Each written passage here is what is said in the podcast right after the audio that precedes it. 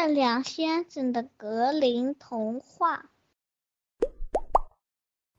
你好，小家伙，又到了月亮先生的童话时间。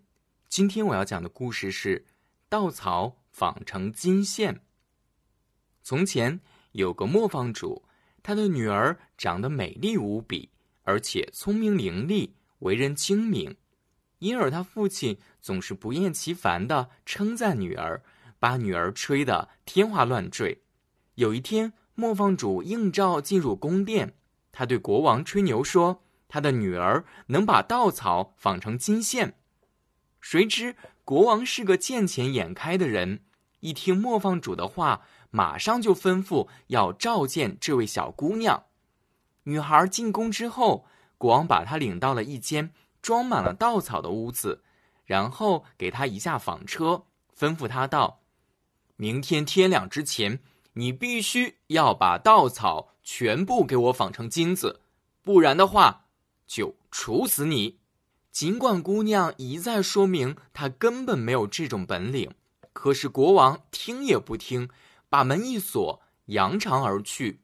屋子里就剩下了她一个人。姑娘坐在屋角里，面对自己的厄运，愁肠百结，于是就放声大哭起来。正在这时，屋门突然打开了，一瘸一拐地走进来一个小矮人，样子滑稽可笑。他对姑娘说：晚上好，姑娘，干嘛哭得这么伤心呀？哎，姑娘回答说，我必须把这么多的稻草全部纺成金子，可我哪会这个呀？要是我替你纺，小矮子说，你拿什么酬谢我呢？我把我漂亮的项链送给你，姑娘回答道。小矮人相信姑娘说的话，于是就坐到了纺车前。纺车不停地转啊转，发出了欢快的声音。不大一会儿，活就干完了，满屋的稻草全部纺成了金子。国王进屋一看，真是又惊又喜，可他的心却变得更加贪婪。他把磨坊主的女儿关进了另一间有更多稻草的屋子，吩咐他再把这间屋子里的稻草纺成金子。可怜的姑娘不知如何是好，坐在那里又哭了起来。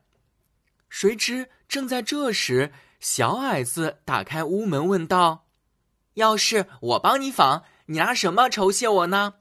我把这枚钻石戒指送给你，姑娘回答道。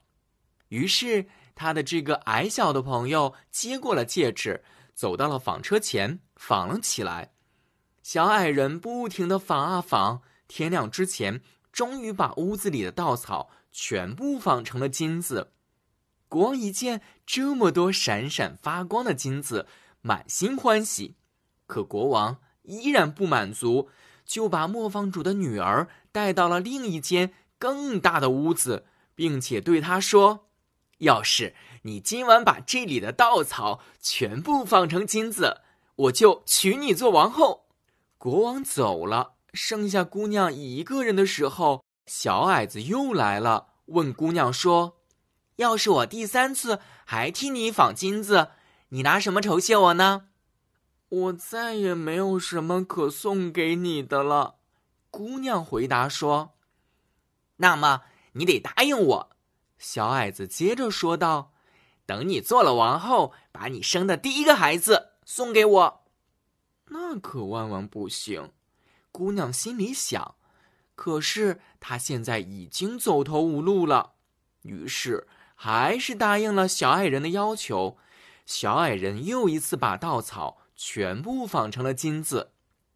次日清晨，国王又来了，发现一切如愿以偿，就娶了磨坊主的女儿做王后。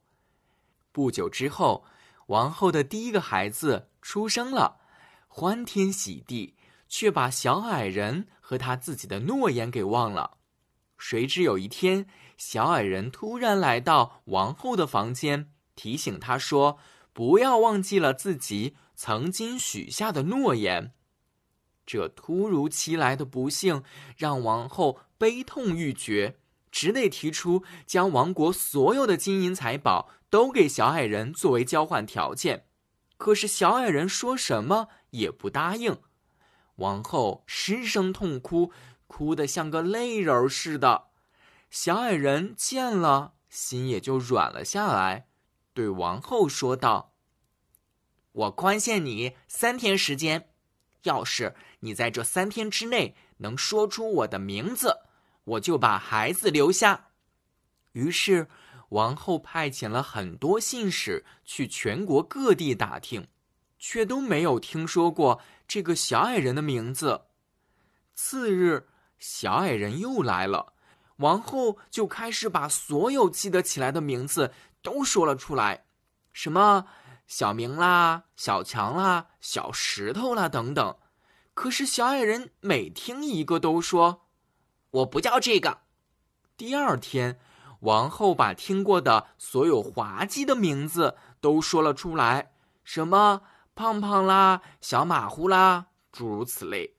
可是小矮人每听一个还是说：“我不叫这个。”第3天，有个信使回来说：“我在上山的时候，发现森林中有一个小棚子，棚子里燃着一堆篝火，一个滑稽可笑的小矮子用一只脚围着火堆蹦过来跳过去，一边蹦跳一边唱着：今天我酿酒，明天露一手，又唱又跳多快活，明天小孩就归我。王后绞尽脑汁却说不准，本人名叫隆佩尔斯迪尔钦。”王后听得高兴地跳了起来。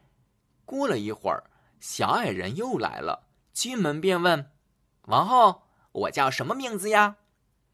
王后回答道：“你是不是叫约翰娜？”“不对。”“那你是不是叫汤姆呢？”“也不对。”“也许你叫隆佩尔斯迪尔钦吧？”“啊，肯定是巫婆告诉你的，肯定是巫婆告诉你的！”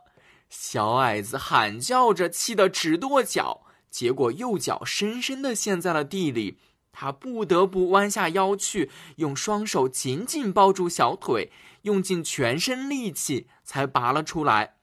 随后他便急急忙忙地溜走了。这场虚惊也就结束了，大伙儿于是开怀大笑。